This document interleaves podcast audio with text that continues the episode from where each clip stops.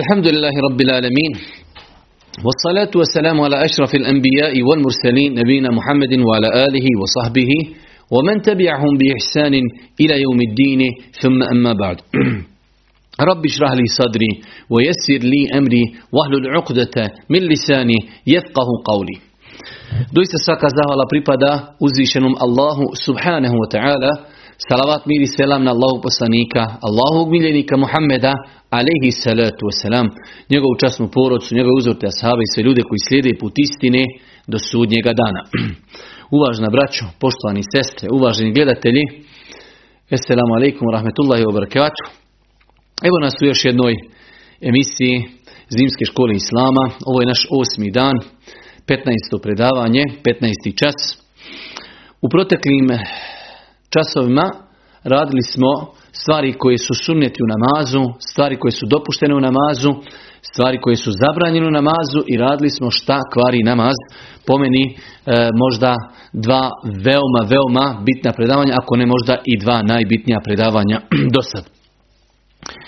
Danas ako Bog da, nakon što smo otprilike cijelinu namaza, kao namaza, kao ibadeta završili, danas počinjemo ako Bog da obrađivati određena zasebna poglavlja u poglavlju opet, e, ajde da kažemo, vezano za namaz.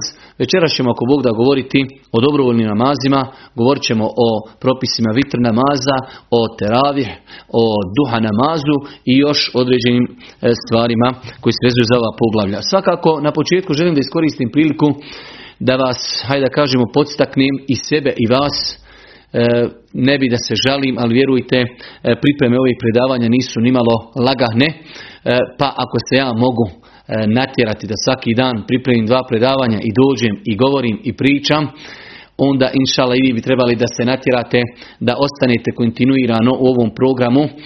Jedini razlog jeste da ostanete, da naučimo zajedno svi svoju vjeru. Vjerujte, vjera Islam je toliko savršena, toliko potpuna, toliko su islamski učenjaci pisali i govorili o tome, pa nam je veoma bitno da ostanemo, da kontinuirano učimo, da naučimo određene osnovne stvari o svojoj vjeri. Tako da nemojte posustati, ustrajte, ustrajte, a naš glavni cilj jeste da se podučimo propisima koji nam svakodnevno trebaju. Svakako, mi ćemo ako Bog da od sljedeće sedmice početi sa također interesantnim, veoma interesantnim pitanjima. Govorit ćemo o propisima Musafira, gdje ćemo govoriti o onoj temi koja se možda i najviše pita, skraćivanje i spajanje namaza. Govorit ćemo o namazu u džematu, govorit ćemo o ravnanju safova, govorit ćemo o imametu i ostaje nam još dva velika namaza, dvije vrste namaza, dženaza i džuma namaz. I ako to, inšala, sve uspijemo obraditi, doista će biti da smo obradili mnogo, mnogo toga iz poglavlja namaza. Večeras, ako Bog da, počnemo govoriti o dobrovoljnim namazima. Mi smo kazali, u islamu postoje dvije vrste namaza. Imamo obavezni namazi i imamo dobrovoljne namaze. Rekli smo da obavezni namazi imaju dvije kategorije, da imamo namaze koji su obavezni svakom pojedincu i oni se zovu el farz, fardul ain, svakom pojedincu je obaveza da klanja pet dnevnih vakata namaza. Rekli smo da imamo nešto što se zove kolegijalna obaveza, a to su namazi koji su obaveza znači grupna obaveza, kao što je pitanje dženaze namaza, pa smo rekli ako nekoliko muslimana e, klanja dženazu čovjeku koji je umro, ostali nisu griješni, ali ako bi se desilo da umre čovjek i nikomu ne klanja dženazu, onda su svi muslimani tog podneblja griješni. S druge strane, Svakako, e, kada je u pitanju e, propis farz namaza, to je nešto što je uzvišen Allah strogo naredio, pa čovjek ako to ispoštuje, bit će nagrađen, a ako zapostavi, bit će kažnjen.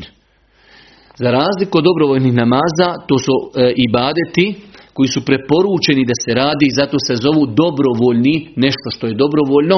Ako čovjek te namaze obavlja, ima nagradu, a ako ih ne obavlja, neće biti griješan.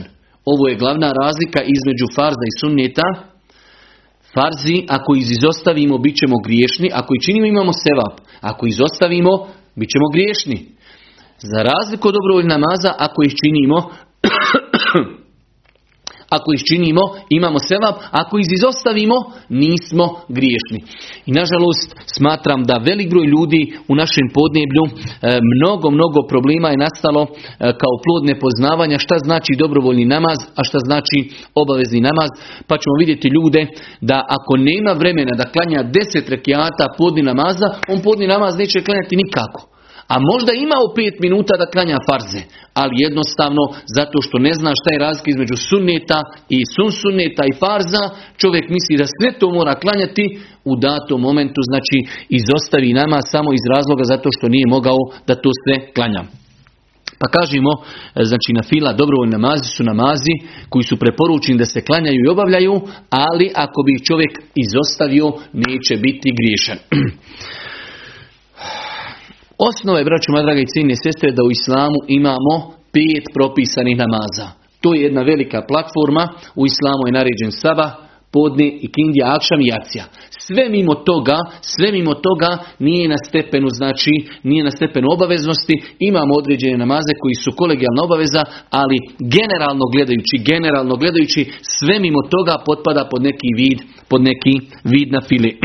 Allahom poslaniku, ali se letu sram, došao je čovjek pa ga je pitao šta nam je naredio naš gospodar u pogledu namaza, pa mu je kazao Allah poslanik ali se letu kaže naređeno nam je pet namaza u toku dana i noći. Osim, kaže, ako ti želiš nešto dobrovoljno. Pa je na kraju Allah poslanik ali se letu kazao, ovo je dženetlja, ovaj će uspjeti ako se bude držao onoga što je rekao. Čovjek je rekao, ja ću samo obavljati farze i neću na to ništa više dodavati.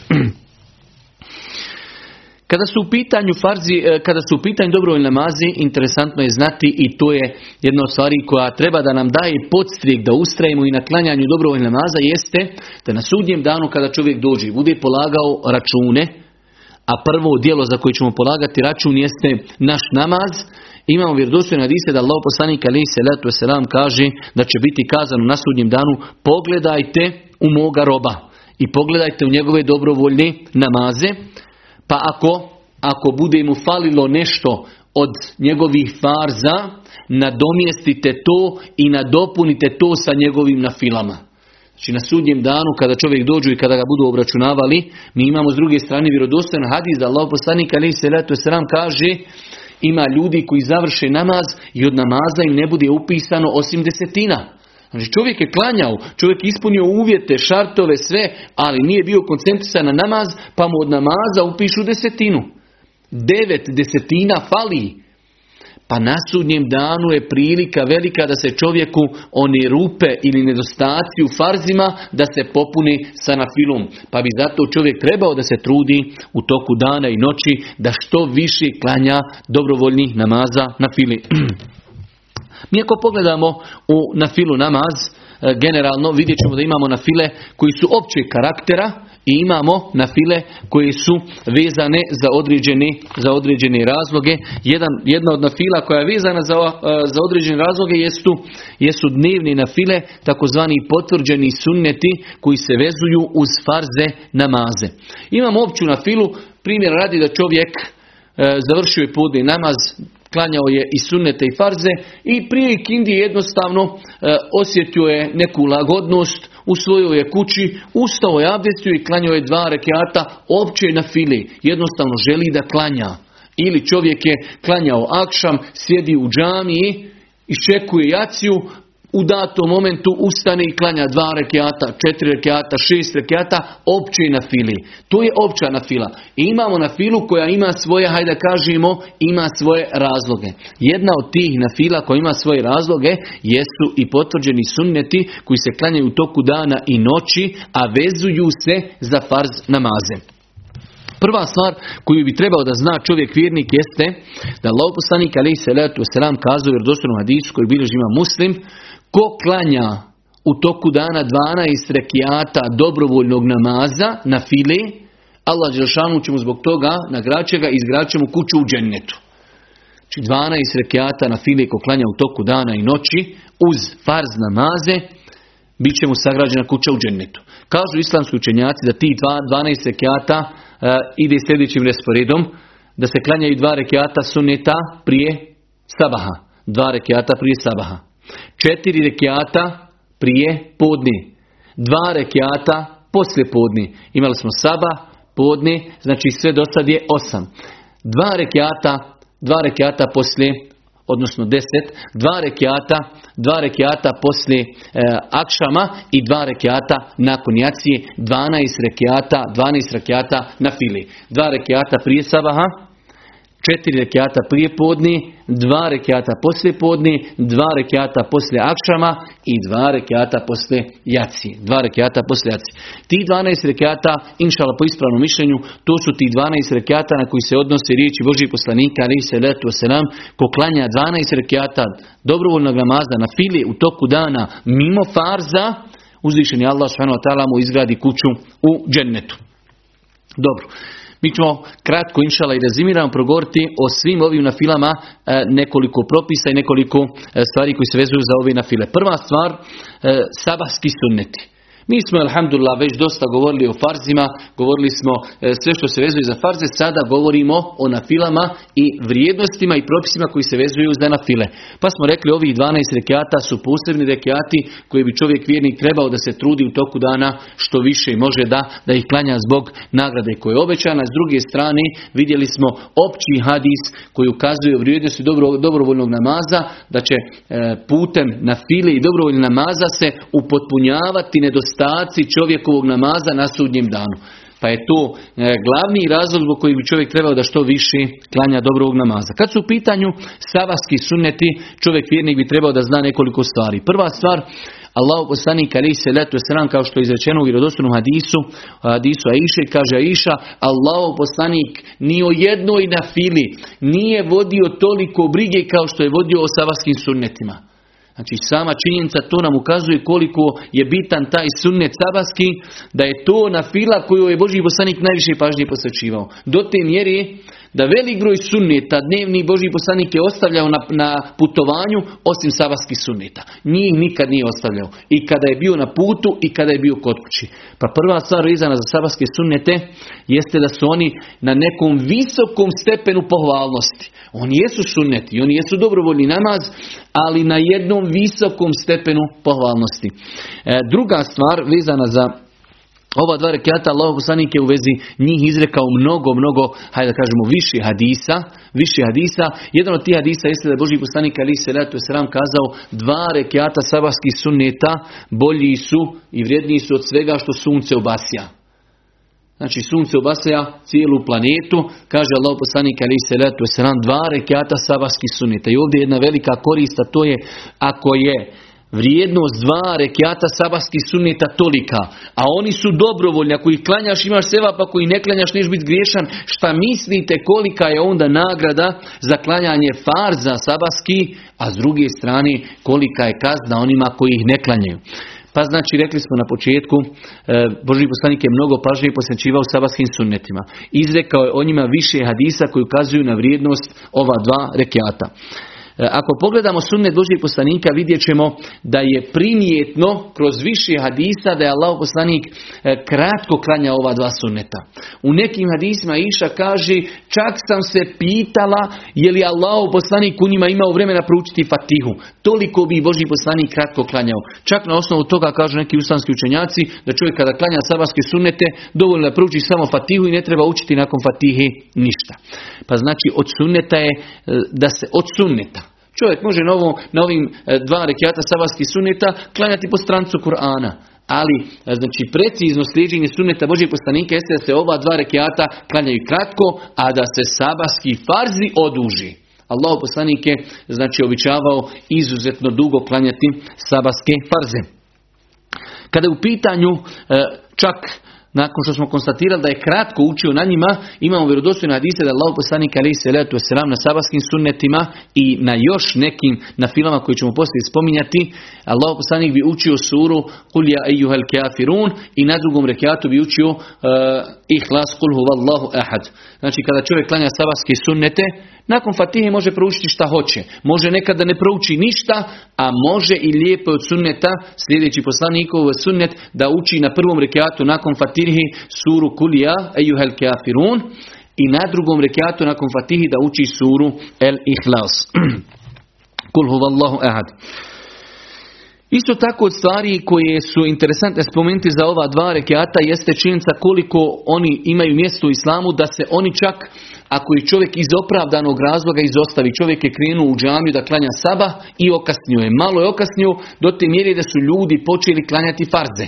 Inače, zapamte večeras jedno veliko pravilo, kaže Allah poslanik ali salatu wasalam, Iza uqimati salatu la salata illa el mektube, kada se prouči i kamet za neki namaz. Ljudi se poredaju safove, nema više nikakvog drugog namaza osim taj namaz da u džematu. Nerijetko se desi u Mekki, Medini, pa nekada i kod nas. Ljudi dođu na sabah, Okasnili su ljudi su već u safovima klanjaju, a oni stanu negdje u čošku klanjaju začes dva rekiata sabahskih sunneta i nakon toga se pridruži džematu što je greška. Znači Allah poslanik kaže Iza uqimeti salatu fela salata illa il maktube kada se prouči kamet više nikakav namaz se ne klanja osim namaza koji se klanja u džematu. E sad ako bi čovjek došao šta je rješenje? Velika vrijednost sabahskih sunneta, došli smo u džamiju, malo smo okasnili, ljudi hoće klanjati farze. Pa znači ima verzija da sunnete klanjamo nakon farza. Znači klanjamo farze, obavimo zikr i nakon toga ustanemo, klanjamo dva rekiata. Jedne prilike Boži poslanik ali se letu selam vidio jednog ashaba da je to klanjao, pa mu je to u jednu ruku odobrio šutnjom, ali imamo drugi hadis jer da Allah poslanik ali se letu selam kazao ko ne klanja sabahski sunnete, znači desi mu se da je okasnio, neka ih klanja nakon što iziđe sunce. Znači u tom periodu duha namaza, a danas ćemo govoriti o duha namazu, pa čovjek može klanjati dva rekiata, znači naklanjati sabaske sunnete. Vidite kolika je njihova bitnost da se oni čak i naklanjavaju. Kada? Kada ih čovjek ostavi iz znači opravdanog razloga zato što je okasnio u džemat. kada u pitanju, kada u pitanju E, znači putovanje, rekli smo da je od praksi Božih poslanika ali se ratu selam bilo da na putovanju nije klanjao potvrđene ovih 12 rekiata o kojima mi sad govorimo, nije klanjao na putovanju. Ali savaske sunnete zbog njihove bitnosti, Allah poslanik je klanjao na putovanju, to ukazuje na njihovu bitnost. Nakon toga, e, podni namaz, rekli smo, podni namaz ima četiri rekiata farza po konsenzusu islamskih učenjaka. U pogledu na file koja se može klanjati uz podni namaz imamo tri verzije šta se sve može klanjati. Imamo jednu verziju da se klanjaju dva rekiata fa, prije farza i da se klanjaju dva poslije farza. To je neka minimalna verzija. Dva rekiata na file prije farza pa farzi pa dva, na, dva rekiata na file poslije. Imamo drugu verziju, to je ta verzija 12 rekiata, da klanjamo 4 rekiata na file prije farza i da klanjamo 2 rekiata poslije farza. Ova četiri rekiata prije farza mogu se klanjati na dva ili tri načina. Mogu se klanjati dva rekiata, pa se preda selam, pa se ustane još dva rekiata i preda se selam. Mogu se klanjati dva rekiata, pa učimo samo etehijatu, ustanemo na treći, a mogu se klanjati inša Allah, nije ni to sporno, sve četiri rekiata odjednom. Ono definitivno najbolje je klanjati na file dnevni i noćni dva rekiata pa selam. Dva rekiata pa selam. To je jedno veliko pravilo. Allah poslanik ali se ratu selam kaže salatu lejli mesna mesna. Noćni namaz se klanjaju dva po dva. U nekim rivajetima ima da je rekao i dnevni na file, ali ako i nije rivajet taj vjerodostojan, onda znači analogno noćnoj na fili najbolje je klanjati dnevni na file dva rekiata pa selam, dva rekiata pa selam. Ali ako se klanja dva rekiata pa se samo uči tešehud, pa se ustane treći rekiat, inšala to nije sporno. Pa smo spomenuli dva načina, rekli smo prvi je način dva rekiata sunneta prije farza, dva poslije. Četiri rekiata sunneta prije podni i dva poslije. I treća, najpotpunija, četiri prije, pa četiri farza, pa četiri poslije. Je Allah poslanik ali se letu selam, onaj ko klanja četiri rekiata e, nakon podni namaza, četiri prije i četiri poslije, Allah će njega zabraniti vatri džahennemskoj. Došlo je vjerodostojno hadisu da insan koji klanja četiri rekiata prije podni, pa četiri rekiata podni, pa četiri rekiata nakon podni, takvog insana će uzvišeni Allah subhanahu ta'ala zabraniti vatri. Pa znači podni namaz imamo tri verzije. Čovjek će jednostavno s vremena na vrijeme klanjati sve tri verzije, odnosno nekada ishodno vremenu i prostoru koliko ima vremena. Nekada čovjek je malo okasni u džamiju, klanjati samo dva rekiata prije farza. Kada ima vremena klanjati četiri. Nekada će klanjati poslije podne dva, nekada će klanjati četiri. Znači sve su to verzije inšala potvrđene vjerodostojnim hadisima Božijeg poslanika alihi salatu wasalam. Kada je u pitanju ikindija namaz, vjerojatno ste primijetili kada smo brojali, kada smo brojali ikindija namaz nima potvrđeni sunnete. Mi smo rekli da su sunneti potvrđeni vezuju za saba, pa za podne, pa za akšam i za jaciju. Za ikindiju namaz ne postoji potvrđeni sunneti, ali postoje drugi sunneti. Znači, za podne, prije ikindije namaza možemo klanjati dva rekiata, dva rekiata koja su propisane da se uvijek klanjaju između ezana i kameta. Znači pravilo u islamu da je Allah poslanik ali se sam rekao između svakog ezana i kameta, dok se čeka, mogu se klanjati dva rekiata. To je generalno pravilo, pa znači možemo klanjati dva rekiata, a imamo hadis u pogledu koji postoji razilažen kod islamskog učenjaka, velik broj učenjaka ga je smatrao vjerodostojnim da je Boži poslanik rekao Allah se smilovao insanu koji klanja četiri rekiata prije ikindije. Tako da prije ikindije se mogu klanjati dva rekiata, može se klanjati četiri rekiata, e, ali ta ili dva ili četiri rekiata ne potpadaju pod četiri po 12 rekiata potvrđeni sunneta o kojima mi evo trenutno govorimo. E, nakon toga dolazi nam akšam namaz, rekli smo da e, vezano za akšam, e, nakon akšama se klanjaju dva rekiata potvrđenih sunnita. Dva rekiata potvrđenih sunnita. Ono što je interesantno spomenuti jeste jedna stvar koja je možda i, i nepoznanca našem društvu zbog toga što se kod nas praktikuje hanefijski mezeb, a to je da je propisano i u vjerodostojnim hadisima je potvrđeno da je Allah poslanik kazao klanjajte prije akšama, klanjajte prije akšama, misleći na nafilu dva rekiata, klanjajte prije akšama. Tri puta je Boži poslanik ali se letu selam rekao klanjajte prije akšama, klanjajte prije akšama, klanjajte prije akšama, onda je rekao oni koji hoći. Pa kažu asabi, kada bi se proučio ezan za akšam, toliko bi ljudi ustali klanjati e, ta dva rekiata prije samog akšama, da kada bi neko došao u džamiju, pomislio bi ljudi su klanjali akšam i klanjaju sunnete nakon, nakon akšama. E, mnogi, mnogi asabi su klanjali tako da e, po hanefijskom ova dva rekiata se nisu propisana, ali e, vjerodostojni hadisi potvrđuju da se oni mogu klanjati. Mi smo na početku rekli i sami imami mezheba su uvijek govorili kada nađete vjerodostojan hadis, radite po tom hadisu, to je u osnovi naš mezheb. Naš mezheb mezheb je da radite po vjerodostojnim hadisima. Ovaj hadis je vjerodostojan da je Allah poslanik ali se salatu wasalam e, posticao ashabe da klanjaju. E, u drugim hadisima je došlo da je Allah poslanik gledao ashabe kako oni klanjaju i da im to nije negirao. Mnogo ashaba je klanjalo te sunete tako da u onom momentu ako imamo džamije u Bosni ili negdje drugo, e, ako ima prostora nakon ezana 4-5 minuta da se ostavi da se klanja ova dva rekiata, da se i taj sunnet oživi na našim prostorima, definitivno je, definitivno je lijepa stvar. Pa smo rekli, e, imamo prije akšama dva suneta i ta dva suneta su e, definitivno mnogo, mnogo zapostavljena na našim, na našim podnebljima. Kada odete u Meku, kada odete u Medinu, vidite da dole kada se prouči jezan, ostavi se neki 5, 7 do 10 minuta e, do ikameta za akšam, da ljudi mogu uklanjati tu na filu.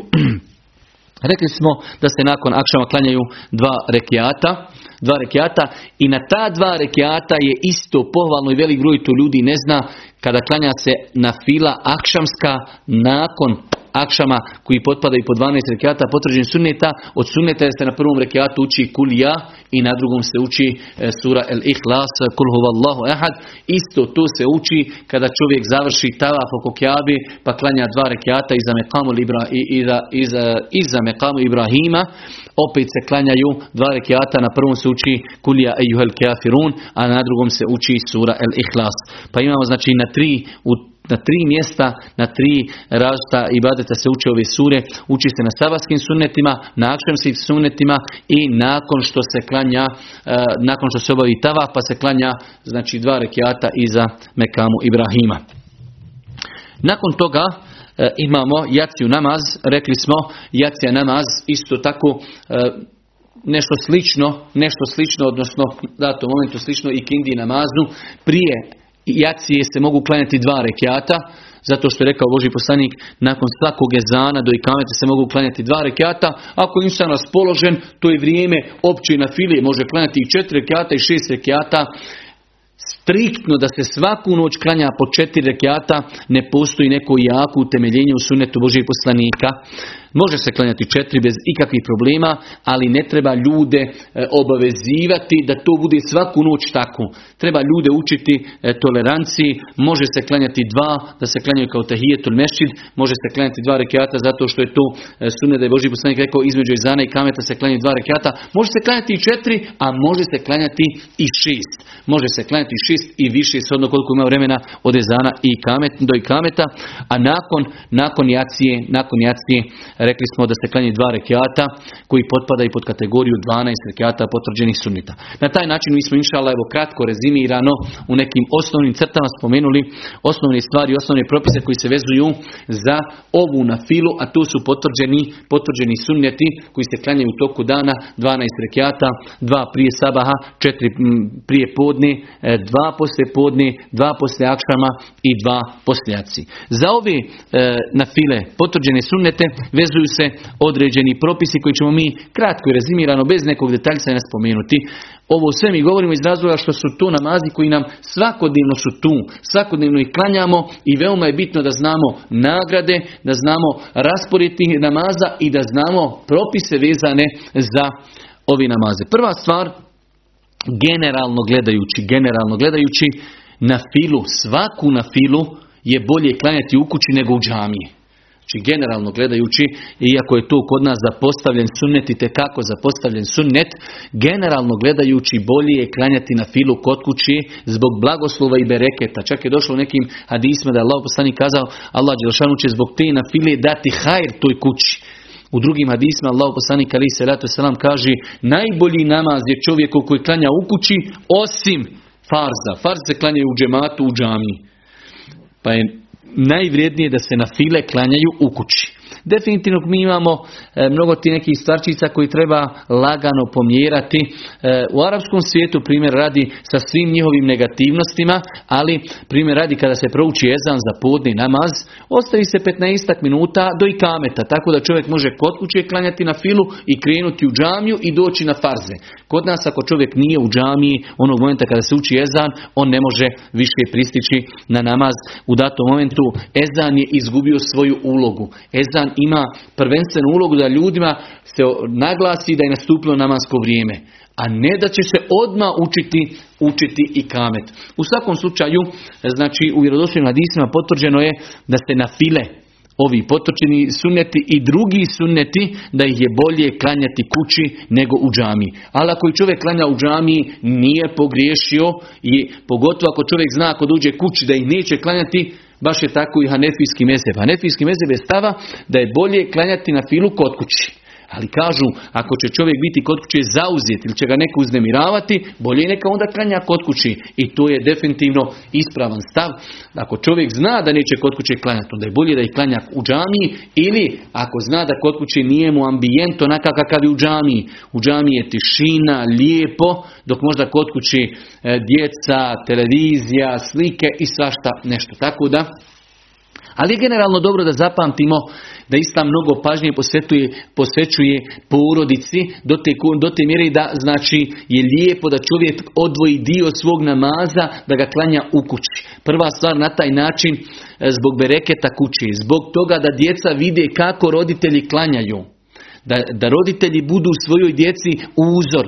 Da ne bude babo non stop ode u džamiju klanja, već da djeca vide kako roditelji klanjaju kod kući, da se oni povode za svojim roditeljima. Tako da je, znači, to klanjanje u kući ima svoje mnoge, mnoge koristi. S druge strane,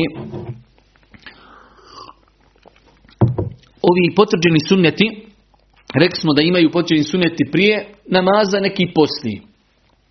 Pa, vrijeme, vrijeme, e, nastupanja, kada se mogu klanjati na file ove koji su prije farza od samog nastupanja namaskog vremena. Pa primjer radi, kod nas je običaj da se ezan za podne primjer radi e, da se uči u 12, a nekada zna podne biti i u pola 12.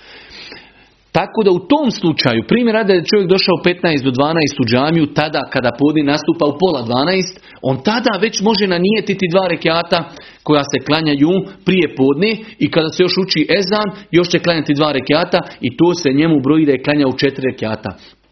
Pojenta je sva da zapamtimo da znači nastupanjem namaskog vremena nama se otvara mogućnost klanjanja na file sve do farza. To je na fila koja je vezana prije.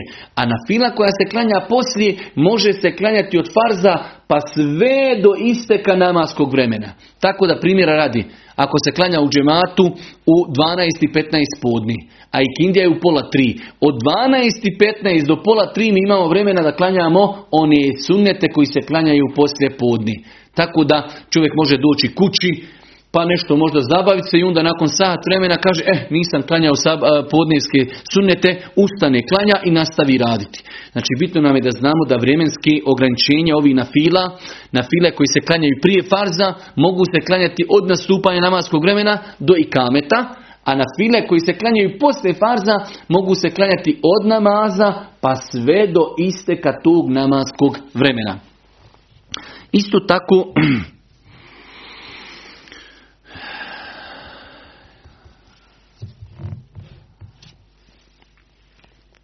Rekli smo da, da nije ispravno počinjati bilo koju na filu onog momenta kada se, kada se prouči kamet za neki farz. I rekli smo, nemoj da vas to zbuni, da vidite u Mekki, u Medini, ljudi dođu iz razno raznih dijelova svijeta, e, počne se klanjati sabah namaz i onda vidite kako ljudi stanu, klanjaju sunnet i onda se priključu džematu.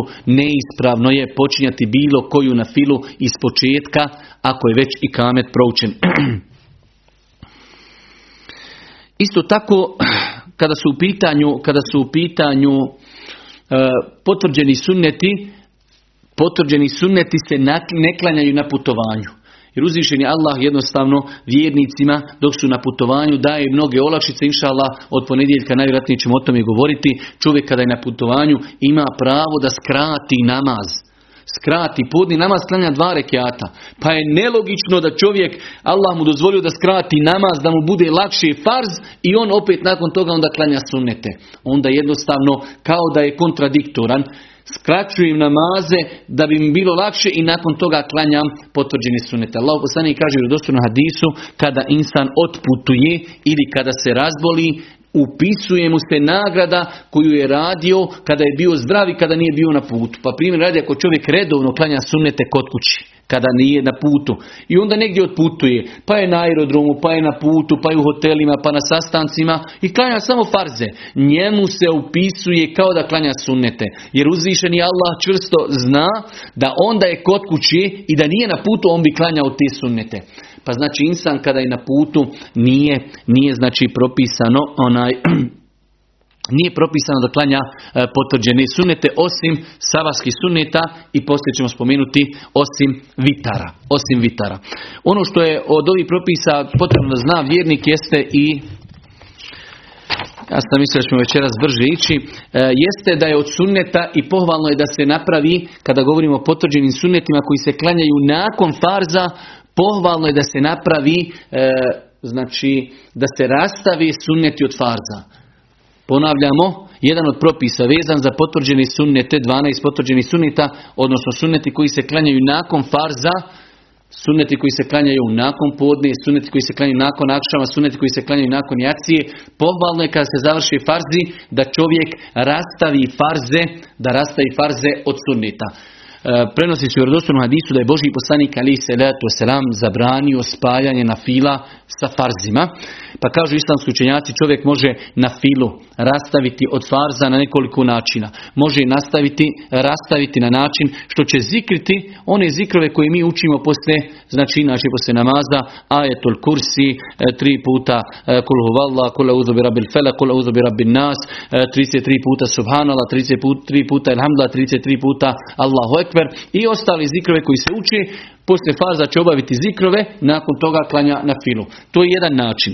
Drugi način je da iziđe iz džamije, ode do kuće i kod kuće dok dođe klanjaće i on je na taj način rastavio farze od sunnita. Pa imamo zikr, imamo izlazak iz džamije, imamo pomjeranje, da čovjek znači ovdje klanja u farze, pomjeri se, ode na drugo mjesto i klanja sunnete i treća stvar spomenu, četvrta stvar spomenuta u hadisma, da čovjek s nekim e, u datom momentu nešto porazgovara i da na taj način napravi, hajde da kažemo, e, da, da rastavi sunnete od farza.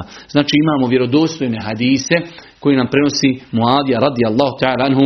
Evo danas sam imao jednog, jednog insana koji posjetio stranicu e, pa, pa me tamo onaj tvrdi da sam potomak Moavije zato što, što nisam šiitskog opredjeljenja, pa sam morao napisati, rekao bila bi najveća čast da sam potomak Moavijin, ali nisam, daleko sam od toga. Moavija, pisar Božijeg poslanika, Moavija koji ima toliko, toliko zasluga u islamu, ashab, ne treba mu veća zasluga. I onda insan kaže e, ti si Moavijin potomak kao ono da te vrijeđa i tako dalje. Pa Moavija radi Allahom prenosi hadis od Božijeg poslanika, alihi salatu wasalam, da je Božji poslanik da se, da se znači spajaju sunneti i farzi. Svakako sunneti se ne mogu spojiti prednji sunneti prije namaza e, sa farzima zato što se između e, sunneta i farza uči i kamet. Ali se mogu sunneti koji se klanjaju poslije farza spojiti. I vidjet ćete kad odete u Meku, odete u Medinu, dok e, imamo haremu kaže Esselamu alaikum, Esselamu alaikum, Turci, Pakistanci i Bosanci odmah skoči i odmah klanjaju na filu što je definitivno, što definitivno neispravno i zabranjeno. Nakon toga, braćuma draga i cijene sestre, e, ja sam u planu da počnemo sa vitr namazom, ali se bojim ako počnemo sa vitr namazom da nećemo moći završiti, pa ćemo ako Bog da početi, evo za kraj ćemo samo e, uzet ćemo jedno novo poglavlje koje nije mnogo dugo, da bi se ovaj naš čas završio na 45 minuta. Mi govorimo o dobrovoljnim namazima. Mi ćemo ako Bog da odgoditi da u drugom času govorimo o vitrama, jer o vitrama se zaista ima mnogo toga govoriti i da govorimo o noćnom namazu, a imamo u planu da govorimo i o duha namazu, pa nam inšala dovoljno pet minuta do kraja ovog časa da govorimo o duha namazu, nakon što smo absorbirali znači govor o dnevnim nafilama, o potvrđenim sunnetima. E, imamo još jedno lijepo poglavlje koje je definitivno poprilično zaboravljeno u našim podnevlju, to je E, jutarnja na fila duha namaz. Jutarnja na fila duha namaz, e, definicija tog namaza bi bila, to je namaz koji se klanja nakon što sunce odskoči e, od, od horizonta u nekom periodu od 15 minuta, namaz koji se klanja u periodu kada sunce oskoči pa sve do predpodne namaz. Velik broj ljudi nikada nije čuo za tu na filu, a da ne govorimo što možda nikada u životu nisu prakticirali da to klanjaju. E, ovaj namaz ima svoju posebnost, pogotovo što je to možda i najduže vrijeme kada u toku dana nema nikakav namaz. Znači vrijeme od sabaha do podne, kada vidite od podne do, do ajacije imamo podne i kindiju, akšam i jaciju. A od sabaha do podne nemamo ništa. To je ta jedna velika praznina, pa nam je Islam popunio tu prazninu dobrovoljnim namazom koji se zove duha namaz. Njegova vrijednost je velika, Allah poslaniku više vjerodostojnog hadisa je potvrdio da čovjek kada osvane, na ljudskom tijelu ima 360 izglobova, čovjek bi trebao da za svaki svoj izglob dadne sadaku. Pa je Allah poslanik po oglavlje sadake proširio pa je kazao svaki tekbir je sadaka, svaki zikr je sadaka, činjenje dobra je sadaka, ukazati insanu na neko dobro je sadaka i tako dalje. Ali kaže Allah poslanik na kraju, a sve to sve te sadake, 360 sadaka koji čovjek treba da u toku dana, zamjenjuju se sa dva rekiata duha namaza. Pa čovjek bi trebao ako ne može svaki dan, makar povremeno, da u ovom periodu i zajutra, od onog momenta kada sunce oskoči od 8 sati do 11, da nađi vremena i da klanja dva rekiata, četiri rekiata koliko mogne, a o tome ćemo poslije govoriti koliko se duha namaz može klanjati. Bitno nam je da zapamtimo da postoji jutarnja na fila koja se zove duha namaz. Njeno vrijeme, rekli smo njena vrijednost je da ona mijenja 360 sadaka koji trebaju da se dadnu za ljudsko tijelo. E, njeno vrijeme je, rekli smo od momenta kada sunce iziđe i oskoči u visini jednog koplja, a danas su tu islamski učenjaci, pa, da kažemo, pretvorili u nama poznate mjere, nekih 15 15 do 20 minuta. Pa ako, znači, sunce izlazi u 7, već u 7 i 20, 7 i 30 se može početi klanjati duha namaz. Pa nam je znači bitno da znamo za duha namaz da se može klanjati od izlaska sunca, nakon izlaska sunca 15-20 minuta, isto tako traje sve namasko vrijeme duha namaza do predpodni namaz 15-20 minuta. Pa ako je tačno podne u 12, već znači u 11.30, 11.40, nakon toga više ne bi trebali klanjati duha namaz. Postoji jako razilažen kod islamskog učenjaka da li je propisano duha namaz da se klanja svakim danom. Inšala biznila tačno je mišljenje da se duha namaz kao e, dobrovoljni namaz može klanjati svakog dana. Sad da li će neko to prakticirati ili ne, to je njegova stvar, ali kao što svaki dan trebamo za svoje zgovore dati sadaku, tako isto svaki dan se možemo iskupiti sa duha namazom. E, najbolje vrijeme, mi smo rekli da je vrijeme namaza, duha namaza počinje od momenta kada sunce oskoči od horizonta pa do predpodni namaz. Najbolje vrijeme je da čovjek klanja pred kraj, pred kraj, znači ako je podni u 12, da to možda klanja negdje od 11 pa do pola 12. Allah poslanik je to na arapskom podneblju e, precizirao, kaže to je namaz euabina, pokajnika, kada mlade deve više ne mogu hodati. Mlade deve, njihovi su papci još mehki i ne mogu hodati po vrućem pjesku. I to je taj period predpodne namaz kada te mlade deve legnu na pjesak, ne mogu više hodati.